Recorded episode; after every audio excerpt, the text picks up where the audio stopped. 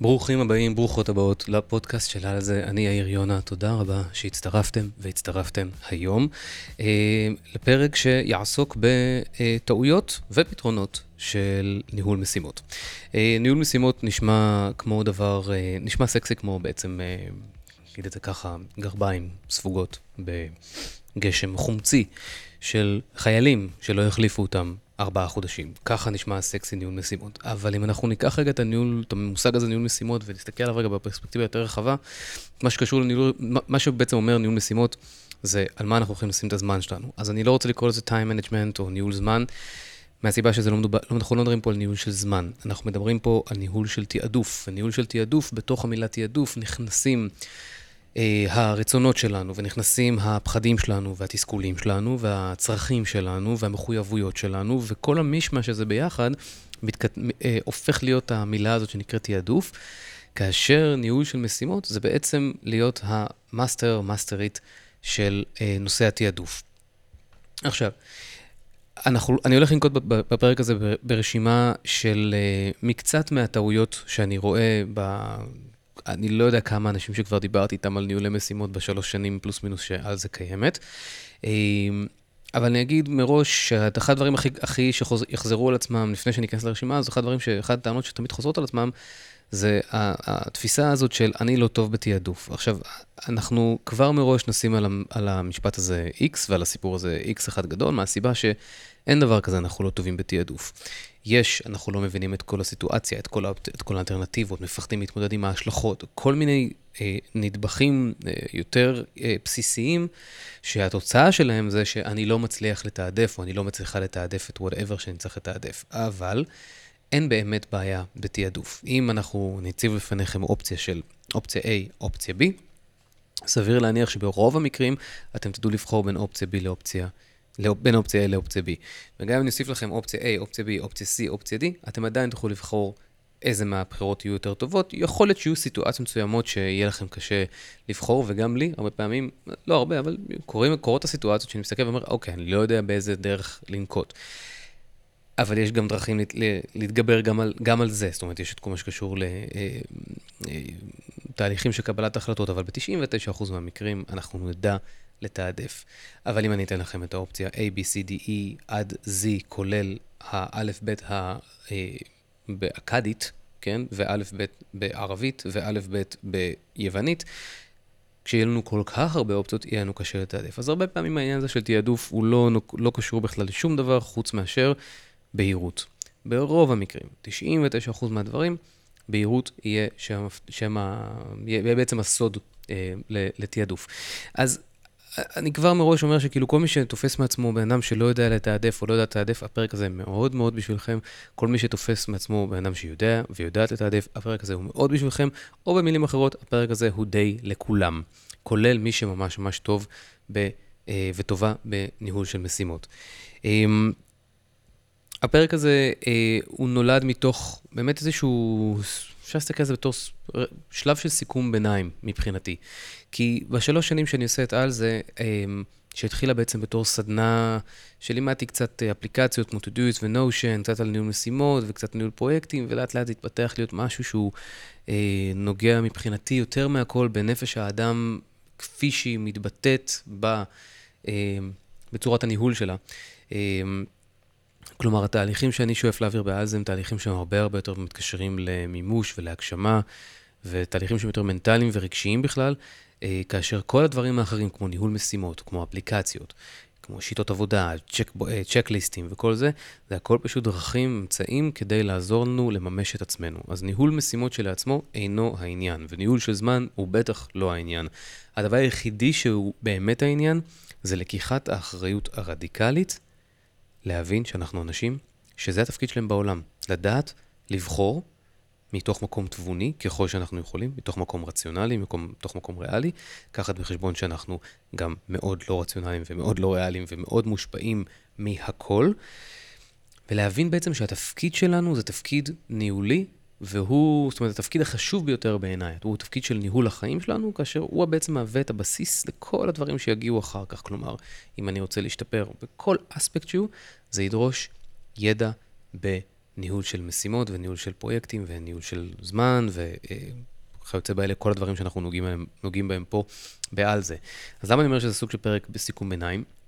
כי בשלוש שנים האלה, באמת, הקורס הזה שהתחלתי איתו של ארבעה מפגשים, הפך להיות קורס של שמונה מפגשים, וזה, ו, ויש גם סדנה שמתקשרת, שמדברת על ניהול של משימות בסביבת Todoist, והתכנים שמתעסק בהם, והפודקאסט וכו'. זאת אומרת, נוצר פה עולם שלם, שבתוכו הדבר הבסיסי מהכל, לא משנה על איזה נושא אני אדבר, זה בסופו של דבר ירד לניהול של משימות, שזה בעצם אומר ניהול של מערך הבחירה שלנו. מה אני הולך לעשות היום, מה אני הולך לעשות השבוע, מה אני הולך לעשות השנה הקרובה. זה ניהול של בחירות. ובבחירות, כמו שכבר הזכרתי בפודקאסט הזה, כנראה שמונים אלף פעם, אני כבר לא זוכר באיזה פרק דיברתי על מה, אבל אם אתם מקשיבים אז אתם אולי, אולי תזכרו את זה. בחירות בבסיסם הם אה, דבר של, הם, הם פונקציה של לקיחת אחריות. וכל אדם שלוקח אחריות, וככל שהאחריות הזאת תהיה יותר עמוקה ויותר מקיפה, כך אנחנו מגיעים לחירות תודעתית, בהיותנו אנשים שהם פשוט בעלי הבית של עצמם. ואין תכונה, אין בעיניי מחשבה, אין, אין, אין סקיל אנושי יותר חשוב מלהיות הבעל בית או בעלת הבית של החיים של עצמנו. כולנו כבר מראש בעלי הבית של החיים של עצמנו. אבל לאמץ את ה... את המיינדסט הזה, שזה, של לקיחת הבעלות, כאילו מלמעלה, להיות המנהלים של הדבר הזה, ולא רק המנהלים, להיות המנהיגים של הדבר הזה, ולא רק הפועלים, שם השיט קורה. כלומר, אנחנו קיבלנו פה אחלה בית, כל אחד מאיתנו, קיבלנו פה אחלה גוף, אחלה מיינד, אחלה בריאות, וזה לא משנה, גם אם הבריאות שלנו היא לוקה בחסר, וגם אם המיינד שלנו יש לו את האתגר, וגם אם המיינד שלו יש לנו את האתגרים שלו, וגם אנחנו מגיעים מצולקים ופצועים ל- ל- לרגע ההאזנה לפודקאסט הזה, אנחנו עדיין מצבנו כל כך, כל כך, כל כך, כל כך יותר טוב, מכל כך, כל כך, כל כך הרבה אנשים, שזה פשוט פשע, פשע, לא לקחת את האונרשיפ הזה בשתי ידיים ולהגיד, אוקיי, איך אני הולך למקסם את החזר ההשקעה. החזר ההשקעה של הזמן שאני שם על דברים. אז אני הולך לשים זמן, יש להשקיע זמן בדברים. האם הדברים האלה הם הדברים הנכונים לי? האם אני עושה את הדברים ב- ביעילות שמתאימה לי? ואני לא מדבר כרגיל, אני לא מדבר על לנסות להוציא מכל דקה שלושים משימות ולהיות בפתח מחאות פרודקטיביות. שיחת הפרודקטיביות, אני בועט אותה מחוץ לחלון, ושם עליה, שם עליה בוז ו... ו, ו די, מספיק. אנחנו לא, אנחנו לא בניינטיז. למרות שיש להקות מסוימות שנשמעות כאילו אנחנו בניינטיז, אנחנו לא בניינטיז, לא צריך להיות בניינטיז. בתפיסה הזאת אין לנו מה להיות פרודוקטיביים. אנחנו צריכים אך ורק להיות ביעילות הרלוונטית לעצמנו ולערכים שלנו. הכל מתקשר לערכים שלנו, והכל מתחיל בחיפוש עיקש אחרי מה הערכים שלנו, מה היינו רוצים, לאן היינו רוצים שהספינה ת, תשוט. יש כזה משפט של, של סנקה, שהוא אומר, If a man knows not which part he sails, no wind is favorable.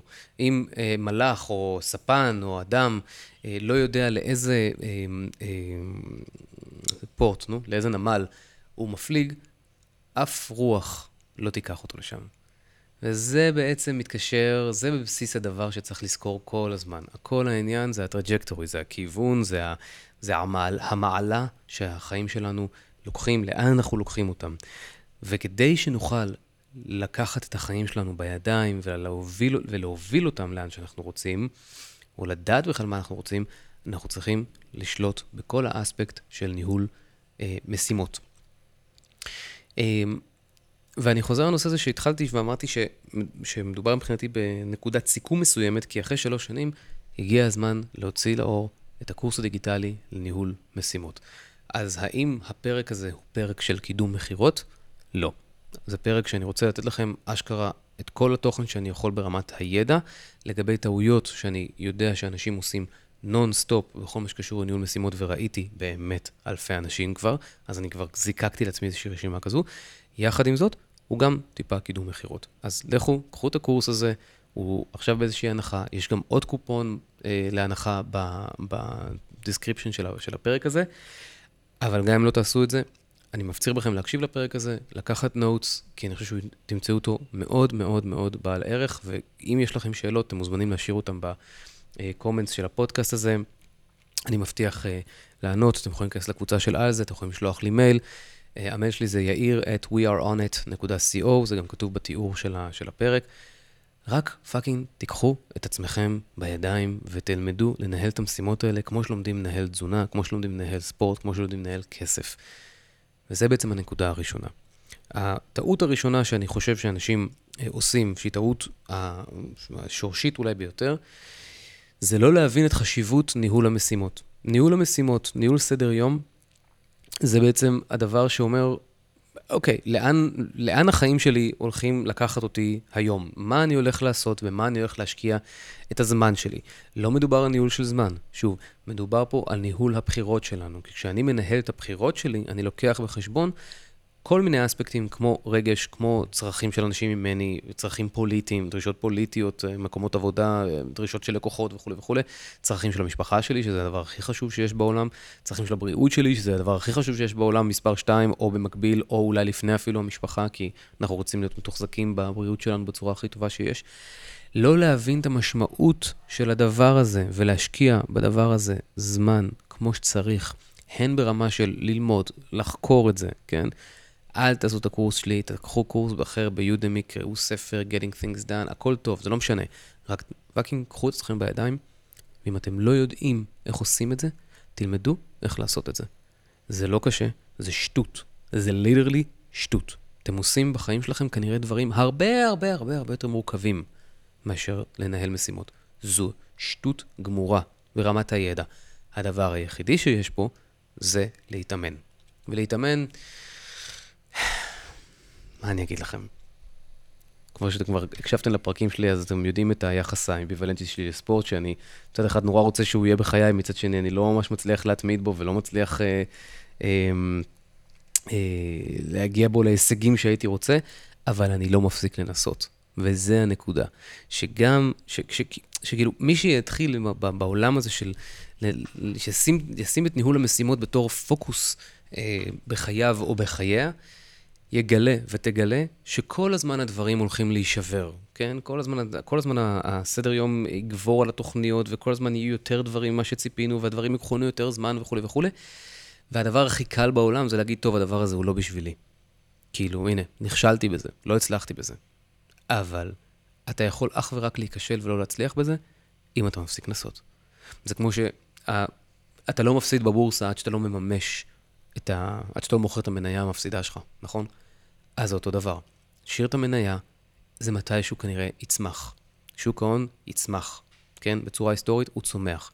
גם אנחנו, בדברים שאנחנו לא מצליחים, כמו שבשבוע האחרון לא יכולתי להוציא את עצמי פעם אחת מה... מהבית אה, בשביל לעשות ספורט, אבל היום יצאתי ורצתי חמישים דקות והיה לי כיף, ואני נורא... בוא, היה לי כיף. השמש צרבה אותי והרגשתי שאני סק תפוחי אדמה שרץ על שני, רג... שני רגליים, אבל היה לי כיף בסוף כי אנדרופינים וכולי. בסופו של דבר, הציר הוא של התקדמות למעלה. ואין דרך שזה לא יהיה ציר של התקדמות למעלה, אלא אם אני מוותר. ברגע שאני מוותר, איבדתי את העניין הזה. אז לא להבין את החשיבות של, של ניהול משימות, תהיה הטעות הראשונה. אנשים... חושבים שזה איזה משהו שעושים אותו על הדרך, שזה קצת כמו לנהל כסף על הדרך, אבל מי שרוצה להגיע לאנשהו בחיים שלו, יצטרך לדעת לנהל כסף. אחרת אנחנו כל הזמן חיים מה עובר ושב, וזהו, ואנחנו לא עושים שום שיקול, שום תכנון ארוך, אז אתם יודעים, עזבו את התכנון ארוך דווח. פשוט לשפר את המצב הקיים, ולהיות בתודעה של לנהל כסף זה חשוב. או להסתובב ברחוב ופשוט... יש דוכן פלאפל מולי, אז אני פשוט אוכל פלאפל, שזה בסדר, מותר לאכול פלאפל, אבל אם זה, אם זה שלוש פעמים ביום דוכן פלאפל, כי זה מה שיש לי מול מקום העבודה, ואני לא מתכנן את האוכל שלי, או אני לא לוקח בחשבון שאוכל הוא דבר שצריך לראות בו את החשיבות הבסיסית לתחזוקה של המערכת הפיזיולוגית והרגשית שלי, הייתי אומר, אם אנחנו לא לוקחים את זה בחשבון, אנחנו... אה, פשוט מתכתבים עם מה שיש, עם מה שהעולם יביא. ואם העולם מביא דוכן של גמבה, אז אנחנו נאכל גמבה, ואם העולם מביא דוכן של פלאפל, אז אנחנו נאכל פלאפל, נכון? אז להבין את החשיבות של ניהול משימות, ולהקדיש לדבר הזה זמן. כל הקורסים שלי, אני תמיד מדבר על מה שקוראים פגישה יומית, פגישה שבועית, אני אזכיר את זה עוד מעט, ואז אנשים אומרים, כן, לא מצאתי זמן לזה. ובעולם שלי, כשאני שומע, לא מצאתי זמן לזה, שערותיי על הברכיים שלי סומרות מעצב, תדהמה, זעזוע, כאב לב, לא שיפוטיות, אבל קשה לי, כואב לי. כי הדבר הזה אומר, לא פיניתי זמן, או לא חשבתי שראוי לפנות זמן, או חשבתי שראוי זמן, שראוי לפנות זמן, אבל לא פעלתי יחד עם ה... לא פעלתי למען הדבר שאני תופס אותו כראוי, כדי לעשות סדר בתחילת היום שלי, או פעם בשבוע, במה שקורה במשימות שלי, בסדר יום שלי, במה חשוב, מה לא חשוב, ולהעיף דברים, ולבטל דברים, ו... אני אתייחס להכל עוד מעט.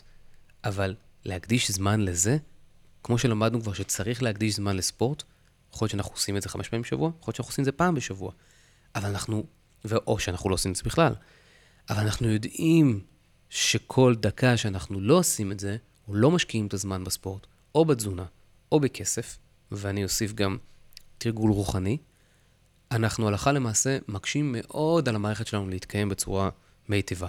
וכשאנחנו מקשים על המערכת שלנו להתקיים בצורה מיטיבה, יש לדבר הזה מחירים. והמחירים האלה, כמו שאומרים בנוירולוגית, neurons that fire together, wire together. ככל שאנחנו נחזור על, ה, על הפעולות הלא מיטיבות, אנחנו נגיע לתוצאות יותר מרחיקות לכת שאינן מיטיבות. וככל שאנחנו נתגבר את הפעולות המיטיבות, אנחנו נגיע לתוצאות מרחיקות לכת שהן כן טובות לנו. אז אנחנו צריכים להיות במקום שמבין את החשיבות של ניהול משימות, ואשכרה מקצה לזה זמן. למה? כי אין ברירה. אין לי דרך רומנטית להגיד את זה. אין ברירה. מה אני אעשה? לא המצאתי את הימים הגשומים, אני רק מביא לכם את המטריה הכי טובה שאני יכול. אורייט. Um, הדבר השני, הטעות השנייה שאנשים עושים, זה uh, משתמשים רק באפליקציית משימות, או רק בקלנדר, והם שמים את כל הדברים שלהם, את כל המשימות שלהם בקלנדר, או את כל המשימות שלהם באפליקציית משימות, ולא מפרידים בין שתי סביבות. וזה כבר הסבר שהוא אה, כביכול טכני, אבל הוא לא באמת טכני, יותר לוגי. אני משתמש באפליקציית קלנדר, וזה לא משנה איזה אפליקציית קלנדר תשתמשו, יכולים לעשות את זה גם על דף, למרות שזה בעיניי פחות נוח, אבל זה לא משנה באיזה אפליקציית קלנדר תשתמשו, שיהיה גוגל קלנדר, לצורך הדוגמה. אה, ואפליקציית ניהול משימות, תשתמשו מה שאתם רוצים, אני מציע לכם על Todoist, כי היא פשוט האפליקציה הכי, הכי טובה אה, שאני מכיר בשביל השימוש הזה של ניהול משימות. אוקיי? אנשים לא מפרידים בין שתי הסביבות של מה זה קלנדר ומה זה, מה זה אפליקציית ניהול משימות. איפה אני משתמש בקלנדר? קלנדר אני משתמש בשביל לתפוס אירועים שאני רוצה לשייך להם זמן. כלומר, אם אני אה, שומר לעצמי את יום שני באחת, כדוגמה, כן? זה אומר שאני לא עושה שום דבר אחר ביום שני באחת. וזה יכול להיות תור לרופא, וזה יכול להיות להקליט הפודקאסט הזה, זה יכול להיות אה, לחשוב על איך אני, אה, על תוכנית לסדנה חדשה, על מוצר חדש, לענות לאנשים שמתעניינים בקורסים שלי, לא משנה מה שזה לא יהיה. כשאני שומר זמן, אני שומר זמן לדבר הזה בלבד, ואין שום דבר אחר שיכול להתחרות, להתחרות או לקחת את הזמן הזה. כן? יכול להיות שאני החליט לוותר על זה, אבל אני אשתדל מאוד לקיים את מה שכתוב לי ביומן. ולכן זה הופך את היומן שלי למשהו, למכשיר, ששומר את האירועים שיש לי את ההתחייבות הגבוהה ביותר עבורם. אוקיי?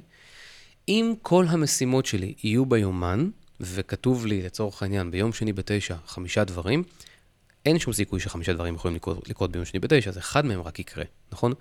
אז זאת אומרת שהיומן בשנייה הזאת הפך להיות מיותר וחסר משמעות וכלי שאין, זה כמו לנסות להבריג בורג עם מזמרה.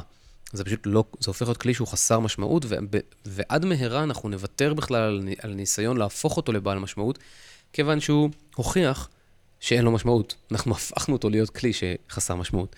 צד שני, אם אני שם את כל, אם כתוב לי באפליקציית ניהול משימות שלי, לשלם חשבון חשמל, לקנות, לקנות, כל, לקנות אוכל לכלב, להחליף מים בציצים, לתקן את הטלפון, בדיקת רופא בתשע בבוקר, ביום שני, הרי שהדבר הזה הפך להיות, המשימה הזאת הפכה להיות משימה שהיא לא שייכת גם למקום שבו היא נמצאת, כי כל המשימות האלה הן משימות בשוטף, ברגילות, ולא מצריכות זמן, ופתאום כתבתי רופא בתשע בבוקר, אז יכול להיות שפספסתי את זה, כי זה טבע, זה משימה שכתובה שם וטבעה בין כל שאר המשימות.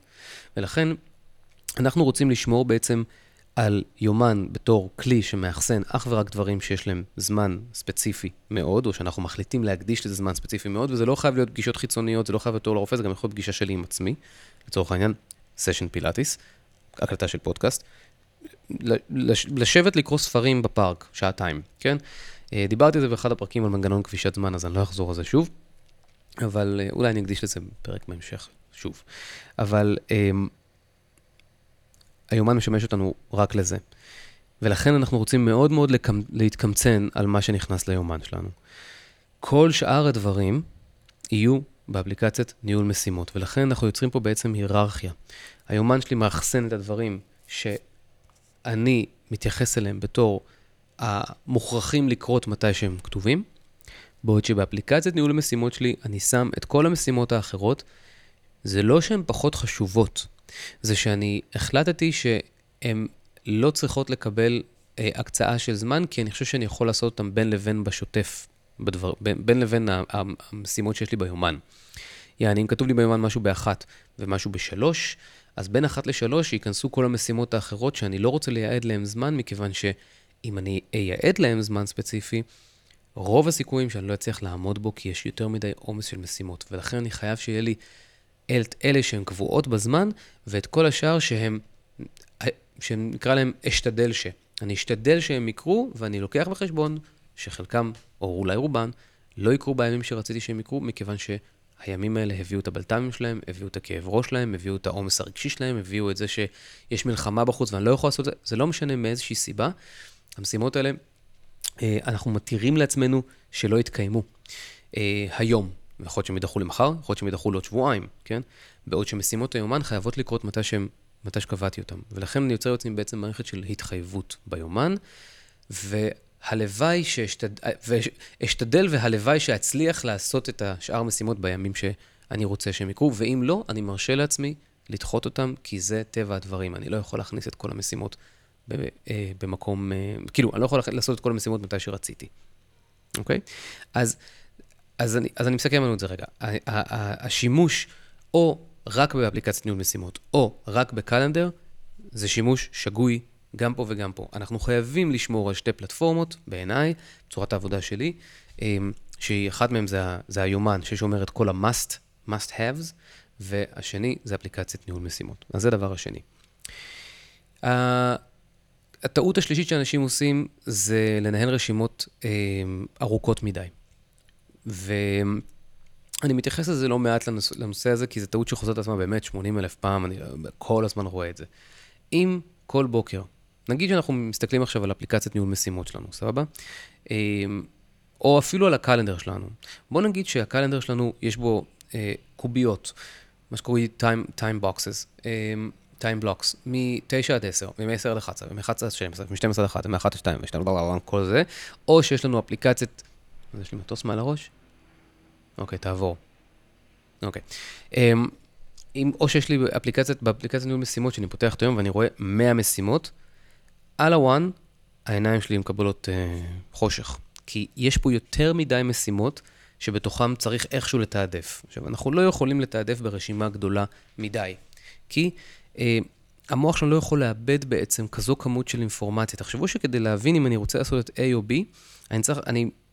במרכאות מחזיק בראש, באוויר, את היתרונות והחסרונות וההשלכות של כל אחד מה, מה, מה, מהבחירות, כל אחד מהבחירות שלי. אז על שתי משימות, אם אני צריך לבחור בין A ל-B, זה אפשרי. אבל על שלושים משימות, או על חמישים משימות, או על מאה משימות, לעבור אחת-אחת ולנסות להחזיק בראש מי יותר חשובה מהשנייה, אני לא אצא מזה, וברגע שאני ארגיש את התחושה של החוסר נחת שעולה, שעולה, חוסר נחת שעולה, מתוך אי היכולת לשמור את, ה... את מערך החשיבה הזה בראש, ברגע שיהיה לה אי נחת הזה, המוח שלי ייכנס ל-fight, fight, freeze, ואז אני פשוט אלך ואני אעשה משהו אחר. המשהו האחר הזה יהיה כנראה לענות למייל הבא, התורן, לוואטסאפ התורן הבא, או לכל דבר שמייצר לי כן ודאות, כי כרגע הייתי בסביבה של אי ודאות. אז זו סיבה ראשונה, למה אנחנו רוצים להימנע מזה, והפתרון, לפני שנמשיך הסיבה השנייה, הפתרון יהיה לבחור בתחילת היום אך ורק את המשימות שאנחנו חושבים שיש להם סיכוי להתקיים היום. ואת כל השאר אנחנו רוצים להחזיק ברשימה נפרדת ולא לראות אותם. כלומר, אני מנהל פה בעצם סוג של, כאילו, רשימת כל המשימות ורשימת, והרשימה הקטנה, שנקרא לה the best of של היום. يعني, ואני מסתכל, משאיר כאלה, משאיר כאילו רק עשר משימות להיום, ומתוכם אני מנסה לבחור. אוקיי? מתוכם אני משתדל לקיים את מה ש... לקיים את רובם או את חלקם כמה שאפשר. אבל זה לא רשימה של מאה.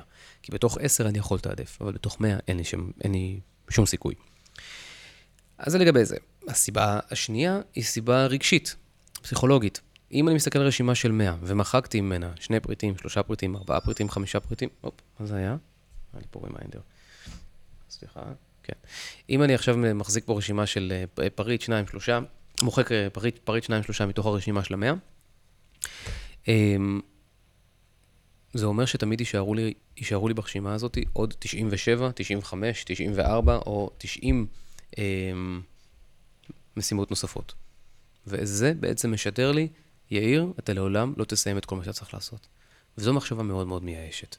נכונה, אגב. אנחנו לעולם לא נסיים את כל מה שאנחנו צריכים לעשות. אבל היא מייאשת אותי, כי אני אומר, אני מוחק אחד, מוחק שתיים, מוחק שלוש משימות, מוחק ארבע, ועדיין הרשימה הזאת לא קטנה, ולא רק שהיא לא קטנה, גם כל הזמן נוספים, נוספים עליה, מכיוון שהחיים ממשיכים, והצרכים והדרישות והרצונות, הכל ממשיך.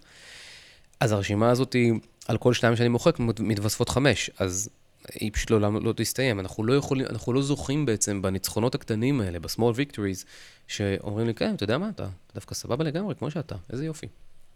אז רשימות ארוכות, רעיון גרוע מאוד. אנחנו רוצים להשאיר לתחילת היום שלנו אך ורק רשימה שהיא אפשרית. הלאה. בעיה נוספת היא שאנחנו לא יודעים להשתמש בכלים הדיגיטליים כמו שצריך. זאת אומרת, אנשים הורידו איזושהי אפליקציה, או לחלופין, סליחה, נגיד עוד מחצי מילה, או לחלופין אנחנו בוחרים שימוש כלי שהוא לא נכון לנו. עכשיו תראו, אני החלפתי ש... שמונים אלף אפליקציות, עד שהגעתי ל-Todoist ול-Notion בתור סביבות העבודה שלי נוח בהם. אנשים מורידים איזושהי אפליקציה, אה, לא נוח להם איתה, מאיזושהי סיבה, ווותרים עליה. עכשיו, יכול להיות שצריך ותר עליה, יכול להיות שזו לא אפליקציה בשבילכם. אבל אם אנחנו לא עושים חיפוש עיקש של מה כלי העבודה שכן נשתמש בו, אז זה אומר שאנחנו לא עובדים. כלומר, נגר בא ואומר, אוקיי, אני צריך עכשיו לתקן, לבנות את הדלת הזאת. ניסיתי את המסור של חברת מיכל מסורים, כן? ומצאתי שהאחיזה של הידית לא נוחה לי. אז אני משחרר את המסור הזה של מיכל מסורים. ואז יש לי שתי אופציות בתור נגר.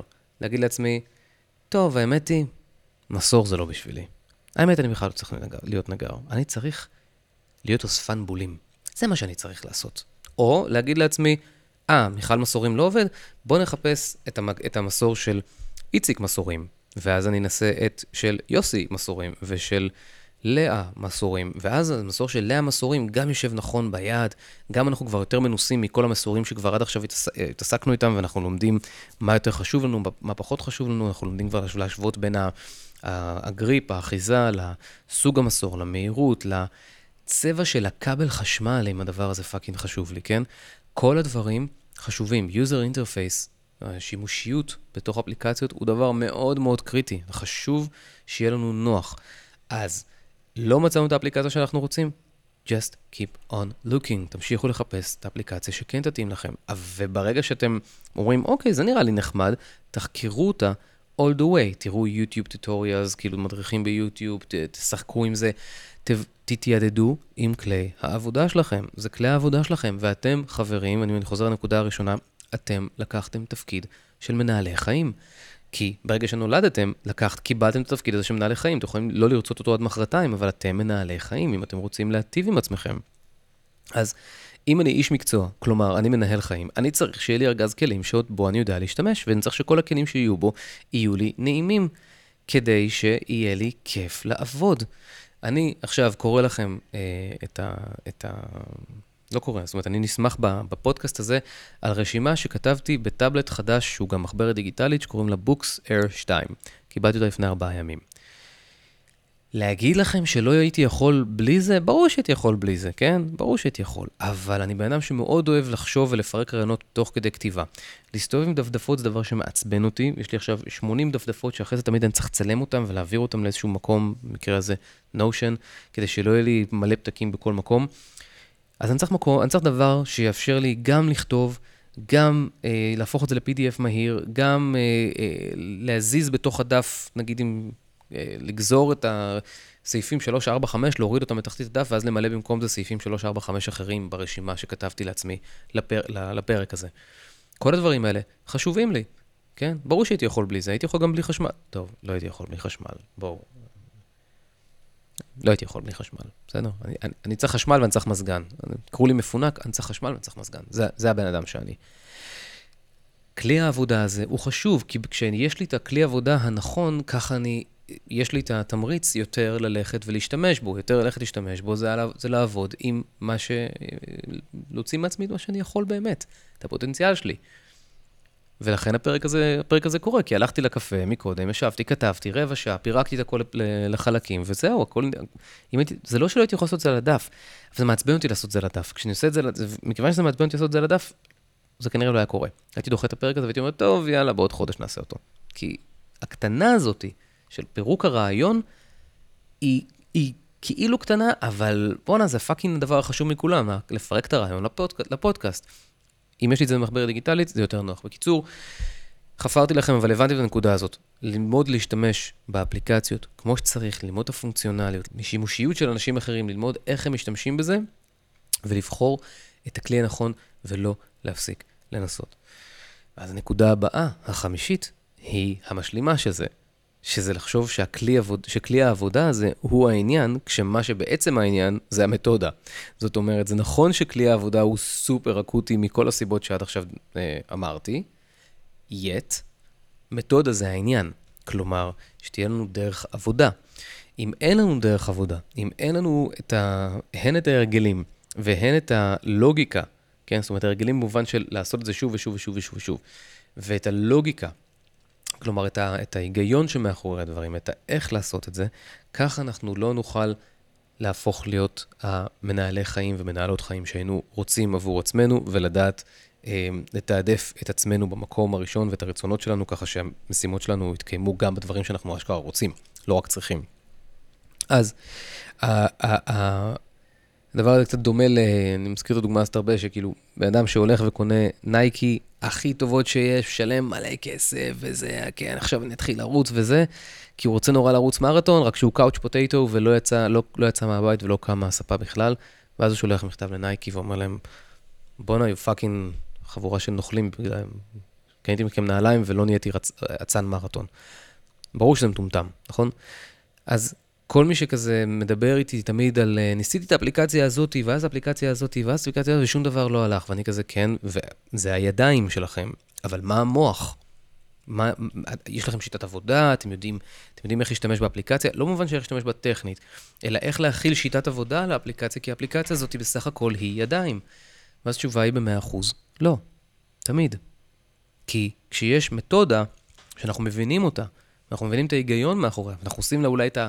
התאמה שאנחנו צריכים בשביל שזה יתאים לעולם שלנו הפרטי, אז כל מה שנשארנו זה רק פשוט להתאמן על זה, כן? אבל אם אין לי את המתודה, זה, זה, אני יורד למגרש כל הזמן, רק שאין לי, אין לי שרירים, בב, אין לי, אין לי קוביות בבטן. בונה, פסה, אין לי קוביות בבטן, אני יורד למגרש ואין לי קוביות בבטן. זה כאילו, כן, אבל אתה, אתה עושה כפות בטן? אה, לא, אני יודע שצריך, אבל אני לא עושה, אבל אני יורד למגרש. הבנתם? אוקיי. הטעות הבאה היא שאנשים לא עושים פגישות יומיות ופגישות שבועיות. עכשיו תקשיבו, זה, איך אני אגיד, בקורסים שלי אנשים עושים הרבה פעמים את הפגישות היומיות, התרגלו לזה וזה, אבל פגישות שבועיות זה תמיד דבר שהוא יותר קשה לאנשים. פגישה יומית היא הפגישה שבה אני מחליט מה אני הולך לעשות היום. אני הולך לבחור מתוך צי המשימות שיש לי, את מה יישאר היום ואת כל השאר אני שם ברשימה אחרת כדי שאני לא אראה אותה, על בסיס מה שאמרתי מקודם, שאנחנו לא נראה רשימות ארוכות מדי.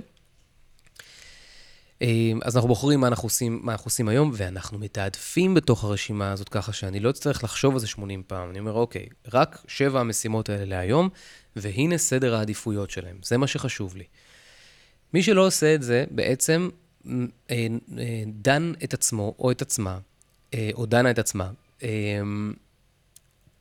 פשוט להתנהל מתוך מה שהעולם מביא כל הזמן, וזה אומר שמי שצועק יותר חזק, והמייל שנראה יותר חשוב, והוואטסאפ שנראה יותר חשוב, כל הזמן יהיה הדבר שינהל אותנו קדימה. בעוד שהדבר שהכי חשוב פה, זה כל יום לבחור את סדר הפעולות שלנו, ואת איזה פעולות אנחנו הולכים לעשות, ולבצע שם שקלול שהוא בין צריך לבין רוצה, דברים שאני צריך, דברים שאני רוצה, לפי האימפקט שלהם, ולפי ה... לפי כל אלף התנאים הנסיבתיים שמשפיעים בעצם על ההחלטות האלה של מה אנחנו נעשה היום. אז פגישה יומית זה זה. פגישה שבועית מאפשרת לי בעצם לקבוע איך הקלנדר שלי ייראה. שבועיים קדימה, שם אני בעצם בפגישה השבועית תופס את המשמרות האלה עבור עצמי, כלומר אני תופס את השעות שמשרתות המטרות שלי, כמו למשל ספורט, כמו למשל ניהול של כסף, כמו למשל זמן זוגי, כמו למשל זמן משפחתי, זמן רוחני, זמן פנאי, זמן חברים, כל הדברים האלה, שמן הסתם לא כולם יכולים להיכנס ל- ליומן של אותו שבוע כל הזמן, אבל אם אנחנו נמצאים שבוע אחרי שבוע, בונים את היומן שלנו קדימה, את השבועיים הקרובים, אנחנו כל פעם יכולים להכניס קצת, קצת חברים, קצת כדורגל, וקצת ספורט, וקצת ספרים, וקצת זה, וקצת זה, וקצת זה. זה מהבחינה הזאת. עוד דבר שאנחנו עושים בפגישה השבועית, זה לזכור אחורה, את מה, איך היה השבוע האחרון, לראות אם פספסנו משהו, דברים, אם יש איזושהי משימות שצריכות ל- להיגזר מתוך פגישות שעשיתי ביומן, או לא, כאילו, פשוט לזכור אחורה את המאורעות, ולזכור קדימה את המאורעות שצ, שצפויים להיות, ולגזור את המשימות שצריך, להגיע מוכן לשבוע הבא, לסכם טוב את השבוע הזה, לגלות שאין לי משימות שנשרחות יותר מדי זמן כבר חודשיים, להבין למה דברים קורים או לא קורים, זאת אומרת, להיות עם עין מלמעלה בבקרה על המערכת. זה המשמעות של פגישה שבועית ושל פגישה יומית. מי שלא עושה את שני הדברים האלה, דן ודנה את עצמו ואת עצמה, לבלבול ולקריסה של המערכת הניהולית שלהם באופן ודאי. כי הדבר הזה משול לבן אדם עם מלא מלא כוונות טובות לתחזק את הבריאות שלו, שתוכן ג'אנק כל הזמן ולא אוכל ירקות ולא שותה מים. אז אני יכול, זה נכון שאני יכול לצאת לריצה כל יום, אבל אני, אם אני תוכן ג'אנק כל היום, או לא שותה מספיק מים, או לא מכניס מספיק ירקות, אני הלכה למעשה יוצא כנגד הגוף שלי. לא נותן לגוף שלי את התנאים ההתחלתיים שצריך. אפילו אם אני עושה דברים אחרים שהם חשובים, אבל אוכל, תזונה, בכל מה שקשור לתחזוקת גוף, זה הדבר הבסיסי ביותר, זה לפני הספורט. אז אנחנו, זה כמו שאנחנו מתעסקים במשקיעים הרבה כסף, אבל יוצרים, משקיעים הרבה כסף במשהו, אבל יוצרים דרך זה מינוסים, כאילו, ואוברדרפטים. אז what's the point? אז אנחנו בעצם צריכים להיות במצב שאנחנו מבינים את משמעותם של פגישות היומיות והפגישות השבועיות שלנו. שוב, אני, אני לא יכול להיכנס פה לצ'קליסט המדויק שמה עושים בכל אחת מהפגישות האלה, אבל אתם לגמרי יכולים לחפש בגוגל, או כמובן להצטרף לקורס הדיגיטלי החדש, שהפלא ופלא, גם בו אני מדבר בדיוק על הנקודה הזאת ויותר בפירוט, אבל זה לא פרק קידום מחירות. חשוב לי, כנסו ליוטיוב, תסתכלו, what is um, morning, um, uh, t- אני יודע מה, self-management um, daily routine, או daily meeting, או daily review, uh, what is the weekly review, תחפשו, getting things done, weekly review, כן, אתם תראו רשימה של, uh, על פי הספר getting things done, שחלקו אני מקיים וחלקו uh, לא, אבל uh, זה יהיה לכם מספיק, uh, מספיק מפורט, לא חייבים לקחת את הקורס שלי, פשוט תעשו פגישות בוקר ופגישות שבועיות. הלאה. הדבר הבא, אנשים uh, מבלבלים משימות מורכבות, uh, ולא רואים שמדובר בפרויקטים. בואו נבין מה הכוונה. כל פעם כשאני אה, עושה משימה, אני עושה משימה אחת בלבד. ככה זה, תמיד, גם אתם. כל דבר שאנחנו עושים זה משימה אחת בלבד. לפעמים אנחנו מתבלבלים, ואנחנו חושבים שאנחנו, ואנחנו מסתכלים על הקונטקסט הגדול של המשימה, ומסתכלים על התוצאה שלה, וחושבים שזו המשימה. אבל בתכלס אנחנו עושים משימה אחת פשוטה. בואו נבין רגע מה הכוונה. בואו נגיד שאני בונה אתר, לדוגמה. אז יש לי את השלב שבו אני מחפש רפרנסים עיצוביים, נכון? איך האתר הזה הולך להיראות. או אני כותב את הטקסט לעמוד הבית. אז זה נכון שאני בונה אתר, אבל אני באותה שנייה ספציפית כותב את הטקסט לעמוד הבית, ובאותה שנייה ספציפית אני מגגל אחרי רפרנסים עיצוביים, ובאותה שנייה ספציפית אני מדבר, אני מבקש אה, הצעת מחיר ממעצב או מעצבת, ובאותה שנייה ספציפית אני בונה את התוכנית שיווק. אני תמיד עושה משהו שהוא אחד. אם אני אסתכל וברשימת משימות שלי או בקלנדר שלי יהיה כתוב משהו כמו לבנות אתר, הרי שאני דן את המוח שלי, או דנה את המוח שלי, לא, אה, לאי בהירות. כי המוח שלי יראה את זה ויגיד כזה, אה, לקנות חלב, אה, להחליף בטריות בחבר של המחשב, אה, לאסוף את ה... לא יודע מה, להשקות העציצים, לקנות, לבנות אתר. ואז ברגע שיהיה את המשימה הזאת לבנות אתר, שהיא בעצם לא משימה, היא תחסי פרויקט, כלומר, היא אסופה של משימות, אני אדלג על זה. כי יש בתוך זה אי בהירות אינרנטית בפנים, שהמוח שלי, כשהוא נמצא במוד כזה של מבצע, שהוא עובר דבר אחרי דבר אחרי דבר, אני לא יכול להכיל את ה... את המורכבות של זה. זאת אומרת, אני יודע שיש פה יותר משימה אחת, אני לא יודע מה הם, ולכן אני מעדיף לא לחשוב על זה ופשוט לדלג הלאה. השיחה הזאת לא תהיה אפילו במודע שלי. היא תהיה שיחה שקורית לגמרי לגמרי בתת מודע. המוח שלי פשוט לא אוהב לעשות דברים קשים, וגם שלכם לא. ולכן אנחנו ישר נקפוץ קדימה לדבר הבא. לכן אנחנו רוצים שכל דבר שמופיע לנו באפליקציית ניהול משימות, כן? יהיה בפורמט של מה שאנחנו קוראים משימות קולה. משימות קולה זה משימות שהן פשוטות, לאו דווקא אין להן השפעה, יכול להיות שיש להן מלא השפעה. להתקשר לי יאיר אה, על הצ'ק של מאה וחמישים מיליון דולר שהביא לי כבר את הכסף. זו משימה שיש לה השפעה מאוד גדולה, אבל המשימה האחת היא ל, אה, להתקשר לי יאיר. והסיבה שזה נקרא משימת קולה, זה כי צריך, צריך שיהיה אפשרי להכניס את המילה קולה לפני המשימה הזאת. כלומר, אם המוח לתפוס אותה כמשימת קולה, כמשימה שהיא פשוטה, יענו, אני קולה צריך להתקשר ליאיר, יש סיכוי הרבה הרבה יותר גבוה שאני אבצע אותה. אבל אם המשימה הזאת, תנסו, תנסו להכניס את המילה קולה לפני, אני קולה צריך לבנות אתר, אז המוח שלי יודע שזה בלתי אפשר, שזה לא, לא בלתי אפשרי, זאת אומרת שזה הרבה יותר מורכב מזה. ולכן הוא ידלג, אנחנו נדלג מעל הדבר הזה, עד שלא תהיה ברירה, ואנחנו נגיע לרגע האחרון עם זה. כן? אז אנחנו רוצים לוודא שבאפליקציית ניהול משימות שלנו ובקלנדר אנחנו נוכל להכניס משימות, אנחנו נכניס משימות שהן בפורמט של משימות קולה, כלומר משימות שהן פשוטות, שהן הם, הם סינגל, הן לא מורכבות מיותר ממשימה אחת, אוקיי? אז זה החלק של משימות קולה. טעות נוספת זה שאנחנו לא מקבלים את זה שהעולם הוא מפגיז אותנו באינפורמציה ובמשימות, והכל פשוט נהיה יותר מדי. אנחנו, אנחנו לא מקבלים את האוברלוד, את ה... אה, לא מקבלים במובן של, כאילו לא מבינים שזה המצב. זה, ככה זה, זה פשוט זה. ואז אנחנו מתחילים לקבל תסכול מאיך שהדברים הם. למה יש לי כל כך הרבה משימות? למה אני לא גומר את כל המשימות שלי? למה אני לא ב... whatever. למה אני לא מספיק את כל מה שאני רוצה להספיק? הטעות שלנו זה שאנחנו חושבים שאפשר להספיק את, את הכל.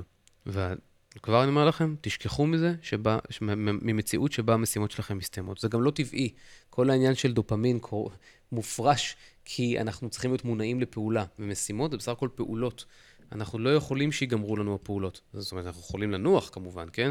מותרנו לצאת לחופש, אבל גם בחופש הזה אנחנו נרצה לעשות משהו. בין אם זה לקרוא ספרים ולפצח קוקוס, אנחנו נהיה אקטיביים באיזושהי צורה, באיזשהו מובן. אם אנחנו חושבים שאנחנו, אם אנחנו מקבלים, מתסכלים מזה, שהפעולות, שהמשימות לא נגמרות אף פעם, זה מהר מאוד יביא אותנו לייאוש. זה כמו להיות, זה כמו להיות מיואש מזה שהכלים בכיור לא מסתיימים אף פעם. אז זה לא שהם לא מסתיימים.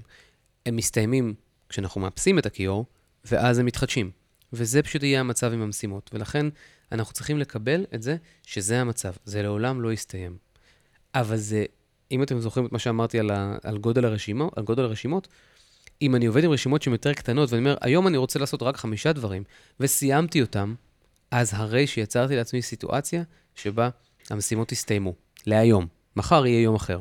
אבל אם כל יום אני נמצא עם רשימה של מאה, וגומר רק חמש מהם, אז המשימות באמת מרגישות כאילו, כאילו הם לעולם לא הסתיימו, ואז אנחנו הולכים ורצים כנגד אה, אה, רוח, רוח נגדית כזאת שפשוט נורא, נורא, נורא קשה לרוץ מולה. אוקיי? אז אנחנו רוצים בעצם לקבל את דין הדברים שאלה הם החיים.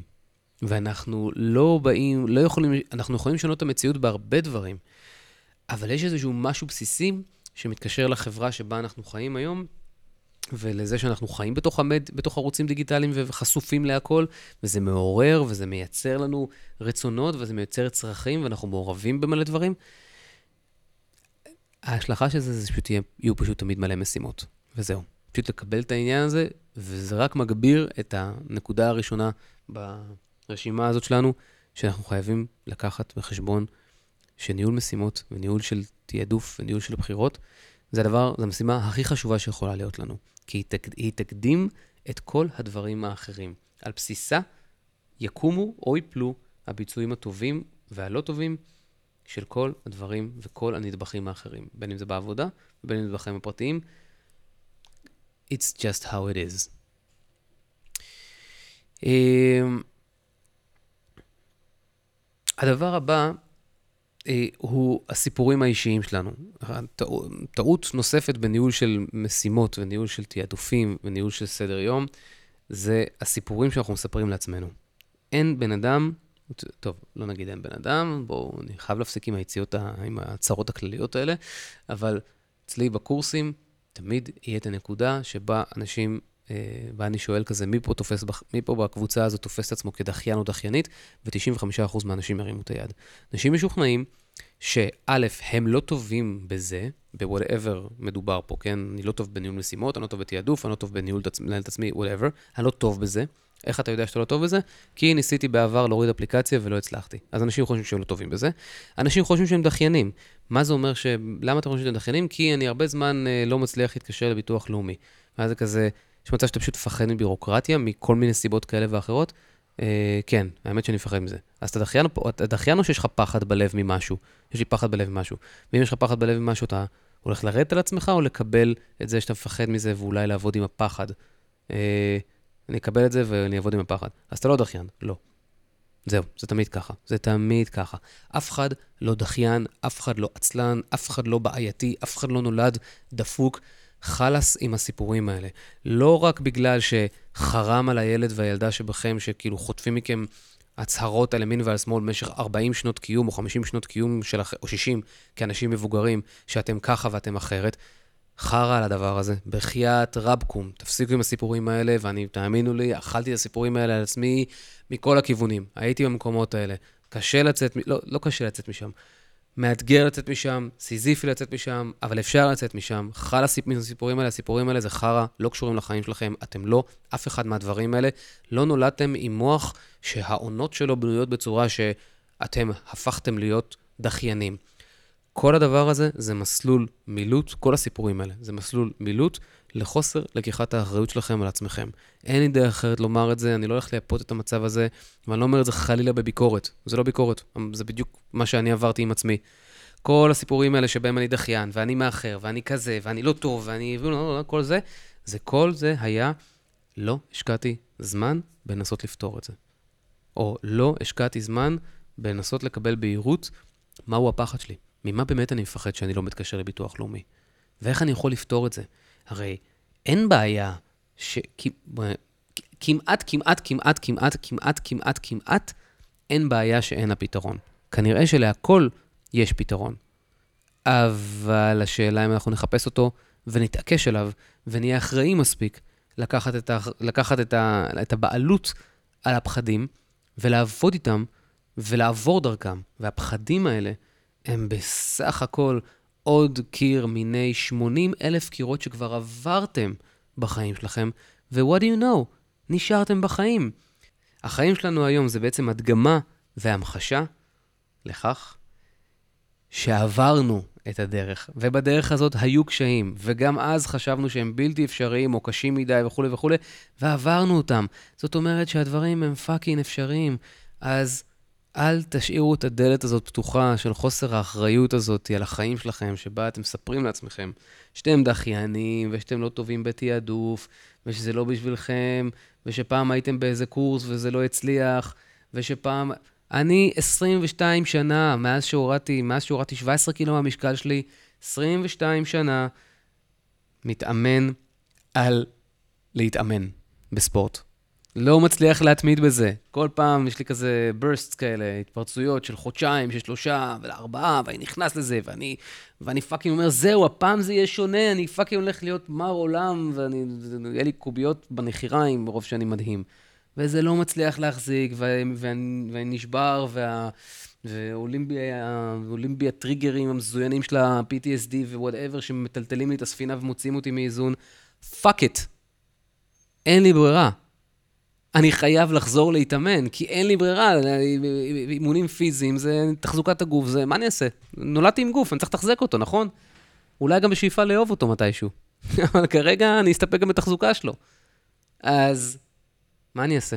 אספר לעצמי עוד פעם, על איך הייתי בבית ספר אה, מהילדים האלה, החלשלושים שלא מסוגלים לרוץ, ועד היום בגלל זה נשאר לי בלב, טה-טה-טה-טה. חרא על זה, נו, באמת, חרא על זה. מי אמור לרוץ את הריצה הזאת, אם לא אני? אתם, אתם תרוצו בשבילי, אתם תעשו את החדר כושר הזה בשבילי, אתם תשתדלו לקנות ירקות ולחתוך אותם ולאכול בריא, לפחות שמונים תשעים אחוז מהיום שלכם במקומי? לא, אין לי ברירה. אז חלס עם הדחיינות וחלס עם כל הסיפורים האלה, חרא על הדברים האלה, באמת. אני אומר את זה מהמקום שהיה בוויתורים, של הוויתורים הכי, הכי, הכי, הכי קשים על עצמו, ואני לא בא אליכם עכשיו באיזה וואסח של אני הבנתי את זה. לא, הזעתי כמו מטומטם, פשוט שנים על גבי שנים שגבי שנים. הדבר היחידי שאני יכול להגיד לזכותי ולמזלי, זה איזה מזל ש... כמעט קיפחתי את חיי, ואני ארצה, ו- ולכן אני, אני לא מעז לרדת מהסוס. לא מעז. ואם נראיתי מהסוס, אני מחזיר את עצמי. גם אם זה ייקח חודש, וגם אם זה ייקח חודשיים, אני לא אוותר על האימונים האלה. ואני לא אוותר על לאכול נכון. ואני לא אוותר על תרגיל, תרגול הרוח לי. ואני לא אוותר על הניהול העצמי. ואני לא אוותר על תחזוקת הכסף. ואני לא אוותר על תחזוקת היחסים. כל על זה היא בדיוק הנקודה הזו. לא לוותר על כל הנדבכים החשובים בחיים שלכם, כי במקרה שלי, האנד ריזולט של זה, זה להיות בסכנת מוות. אז אולי הסיפור שלכם הוא לא כל כך דרמטי, תמצאו את הדרמה, תמצאו למה הדבר הזה הוא חשוב. אבל אל תספרו לעצמכם את החרטוטי תחת האלה, סליחה על הביטוי, על זה שאתם דחיינים, או על זה שאתם עצלנים, או על זה שבילדות שלכם ככה וככה. אין לי, אין לי דרך אחרת לומר את זה, כאילו הסיפורים האלה, זה סיפורים ש... פשוט אין מי שיעשה את זה, בקיצור, אוקיי? הלאה, מה עוד? הטעות הבאה היא טעות הבופה, כן? ישראלים, אנחנו רגילים להכל כלול, באילת או באנקרה או ב-whatever, שעושים הכל כלול כזה, אז אתם מגיעים ויש לכם, יש לכם את הבופה, שהוא כזה, אפשר להעמיס על הצלחת מלא, כי גם ככה זה משולם, כן? אז נעמיס גם את זה וגם את זה וגם את זה וגם את זה, אנחנו נגיע בסוף, בסוף ארוחת בוקר, כשאנחנו גמורים לגמרי, ואנחנו לא נוכל לזוז, ואז נלך לבריכה ונרגיש שאנחנו פאקינג, לא יודע, שאם ניכנס למים, אז קיצור. אנחנו מרגישים לא טוב מעצמנו, קיצור. כשאנחנו מעמיסים על החיים שלנו יותר מדי, אנחנו רוצים לעשות גם את זה וגם את זה וגם את זה וגם את זה וגם את זה, ואז אנחנו מצירים, מייצרים לעצמנו מלא משימות שקשורות לכל התחומים האלה, אנחנו מנסים, מנסים לתעדף אנחנו מנסים לתעדף בין המשימות האלה, כאשר מה שאנחנו, כן, מה שאנחנו צריכים לתעדף בו באמת, זה בין הנושאים והפרויקטים שנכנסים לנו לחיים. כלומר, בואו נסתכל על זה ככה. אנחנו כדי אה, להפעיל את האופרציה הזאת שנקראת חיים, מתבססים על כל מיני מכונות שמייצרות אימפקט מסוים. ואנחנו נקרא לזה לצורך העניין פרויקטים או תהליכים, בזוגיות ובעבודה ובכסף ובזה ובזה ובזה ובזה. כל הדברים האלה. כל המכונות האלה בנויות מגלגלי שיניים. המשימות, זה גלגלי השיניים של המכונות. אז אנחנו מנסים שכל גלגל, כל גלגלי השיניים של, של המכונות האלה יתקיימו בו זמנית, אבל יכול להיות שאין מספיק אנרגיה, ואין מספיק משאב, אין מספיק דלק, כדי לתדלק את כל המכונות בו זמנית. ויכול להיות שכדי שהמפעל שלי יתקיים, שהאופרציה הזאת שנקראת חיים תתקיים, אני צריך להשתמש בחצי מהמכונות, כי זה מה שהדלק האנרג, האנרגטי שלי והזמן שלי מאפשר. מבינים מה אני מתכוון? כלומר, אם אני מנסה לשים את הזמן שלי, את אותם עשרים וארבע שעות שיש לי, על יותר מדי דברים, לא משימות, אלא פרויקטים, תהליכים, אני בעצם מקצה מעט מדי זמן, מעט מדי, מעט מדי אנרגיה, מעט מדי משאב לכל אחד מהם. ואז אני לא מייצר שום תזוזה, ואז אני מרגיש שהכל תקוע. נכון? אז אנחנו, זה כמו לקחת סעיף, כמו לקחת כסף ולחלק אותו ל-מאתיים סעיפי תקציב, לעומת לחלק אותו ל-עשרים סעיפי תקציב, או עשרה סעיפי תקציב. צריך להשאיר איזשהו סוג מסוים של משאב, כמו זמן, כמו כסף, כמו whatever, שיהיה בכמות מספקת כדי להניע ולייצר איזשהו, לייצר מומנטום מסוים בעשייה שלנו. אז אם יש לי שמונים פרויקטים, ואני רואה את זה מלא, בעיקר אצל אנשים שהם יצרניים, או אנשים ש... שיש להם A D H D, והמוח שלהם לא מפסיק ליצור ולה... ולעבוד ולרצות, ויש להם גם את החרמנות הזאת של, של, ה... של העשייה. מי שנמצא במוד הזה, אבל זה לא רק הם, זה בכלל נטייה של כולנו, זה להעמיס יותר מדי על הצלחת. אין מקום על הצלחת, אבל כשאנחנו מדברים על אוכל על צלחת, אז צל... רואים שהצלחת מסתיימת. אנחנו רואים כמה מקום יש.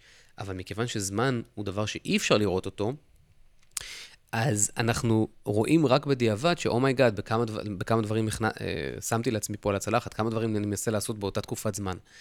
אז אנחנו עושים את הטעות של לנסות לתעדף בין המשימות שמשויכות לפרויקטים, אבל אנחנו צריכים לתעדף בין הפרויקטים. כלומר, להגיד לעצמנו, כל המשימות ששייכות לפרויקט, סתם אני אומר, אה, ל- ל- ל- ל- לכתוב ספר חדש, כל זה צריך לזוז שלושה חודשים קדימה, כי אין איפה להכניס את הפרויקט הזה על שלל המשימות שלו. ואז פתאום, היום-יום שלנו מתחיל להתנקות מלא מעט משימות, כי הם, אין להם פשוט מקום. אנחנו מסתכלים על זה בראייה מערכתית, בראייה מלמעלה. אנחנו רואים, לא, אין, אין מקום להכניס את כל הדברים האלה.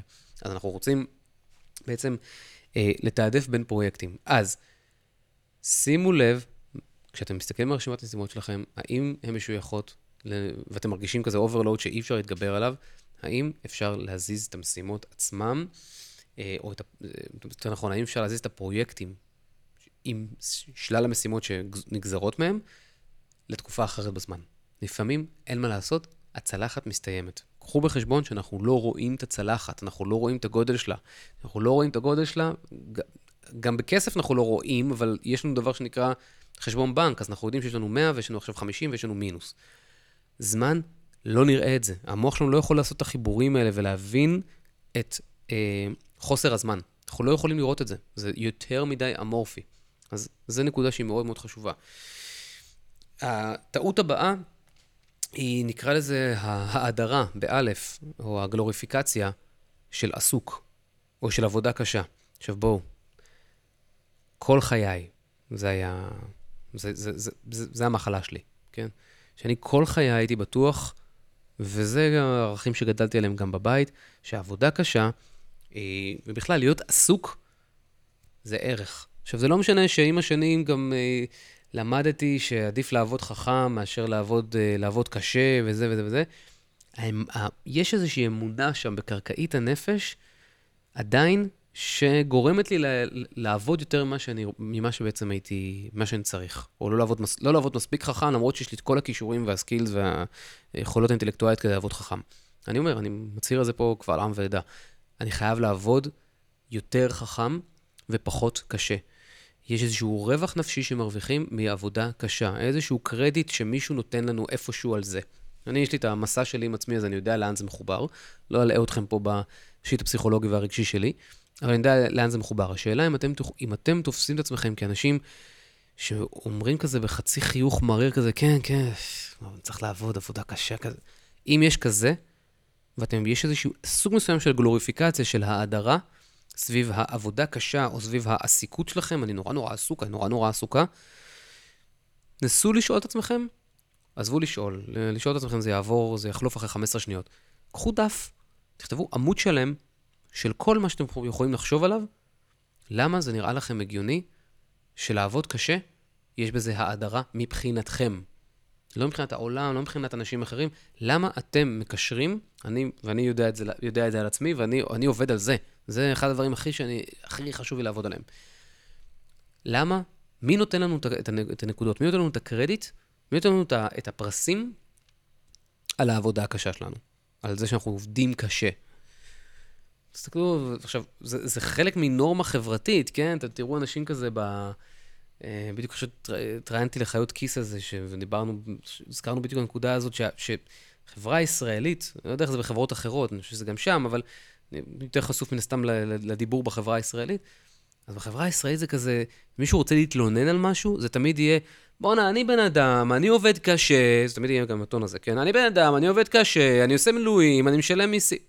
בוא'נה, קח את המסעית של המדליות שלך, אחלה, מעולה, אתה עובד קשה, באמת, אחלה, באמת, כן, אתה משלם מיסים, וואו, כל הכבוד, באמת, גם משלם מיסים וגם עובד קשה. אף אחד לא נותן את הפרסים האלה, וזה לא מעניין את קצה הזרת של אף אחד עד כמה קשה אנחנו עובדים. בואו נפסיק לעבוד קשה, בואו נחשוב שלהיות עסוק, זה לא כזה דבר מדהים. כן? תרוויחו את הרווחים שלכם. אני אומר את זה לעצמי לגמרי פה, כן? תרוויחו, יאיר, אני אדבר לעצמי. יאיר, תרוויח את הרווחים שלך מדברים שעושים לך כיף, שהם פנימיים, ופאק על כל החיצון ואיך שהוא תופס את הלהיות עסוק הזה. אף אחד לא נותן לך מדליות. תודה רבה שהייתם, הייתם דרך אגב איתי בשיחת, שיחת פנים הזאת. אוקיי, בואו נראה אם יש לנו פה עוד נקודה או שתיים. כן, נקודה האחרונה, שאולי החשובה מכולם, סתם, היא לא חשובה מכולם, כל הנקודות פה הן חשובות באותה מידה, כי הן מרכיבות בעצם סיסטם. אם ב-to-do-list שלי, או בקלנדר שלי, אין מספיק משימות של רוצה, דברים שמעניינים אותי, דברים שגורמים ללב שלי לשיר, דברים שאכפת לי מהם, דברים שמזיזים אצלי, דברים, עניינים רגשיים, פעילות כזאת או אחרת, גופנית, רוחנית, זמן עם חברים, כל דבר שהוא קשור אליי וגורם ללב שלי לשיר. אם אין לי מספיק כאלה, הרי שאני אך ורק עושה משימות של צריך. אני רוצה גם משימות רוצה. בלי משימות רוצה, יהיה נורא קשה להוציא אותי מתסכול שמתישהו יגיע על משימות הצריך. אלה הם כן משימות הצריך האלה ממלאות לי איזשהו ערך מסוים, כמו למשל להיות עסוק. יש אנשים שזה הערך ממש, ומהלהיות עסוק שלהם הם מרוויחים מזה משהו. אבל אם אני לא מרוויח ברמה הרגשית, אם זה לא מתקשר אצלי לערך שאני יכול, שאני הולך לישון ואני אומר, כן, בוא נה, היה לי אחלה יום, אז בלי משימות רוצה, אנחנו עבודים. אנחנו עבודים, זה כאילו, זה, זה, זה לגמור עצמנו את המוח, ולגמור עצמנו את הלב, וזה להיות פשוט עבד מודרני. זה הכל, פשוט להיות כל הזמן עבד מודרני. שכל הזמן הוא רק עושה משימות שמבקשים ממנו, שצריכים ממנו, כל הזמן הוא כלי שרת בידי העולם. אנחנו לא פסיביים, האוזן שלכם לא, מרו, לא מרוצעת למשקוף, תשום המיינדסט הזה של כן, החיים, וכן, שלושה ילדים, הכל קשה, לכולם קשה, ההוא יש לו בין צרכים מיוחדים, לזה אין עין, זאת יש לה איזה טראומה בעבר, לכולם פאקינג קשה. Move on. move on. צריך למלא את היום-יום שלנו, או את השבוע שלנו, גם במשימות של רוצה, כי זו הדרך היחידה שבה אנחנו נוכל לשמור על בריאותנו הנפשית, כדי שנוכל להמשיך לקיים את כל המשימות צריך האלה עבור כל העולם, עבור המשפחות שלנו, ועבור העבודות שלנו, ועבור הקהילות שלנו, ועבור כל האנשים שצריכים איתנו משהו.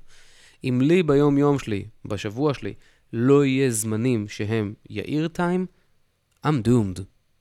וגם אתם, רק שיכול להיות שאולי חלקכם לא תראו את זה, וזה יצטבר להיות תסכול בתוך התת מודע שלכם, שאו יתפרץ כאלימות מילולית, חס חלילה אלימות פיזיולוגית, חס חלילה אה, אה, אה, אלימות אה, פנים, פנים גופנית כזאת, מחלות, כן?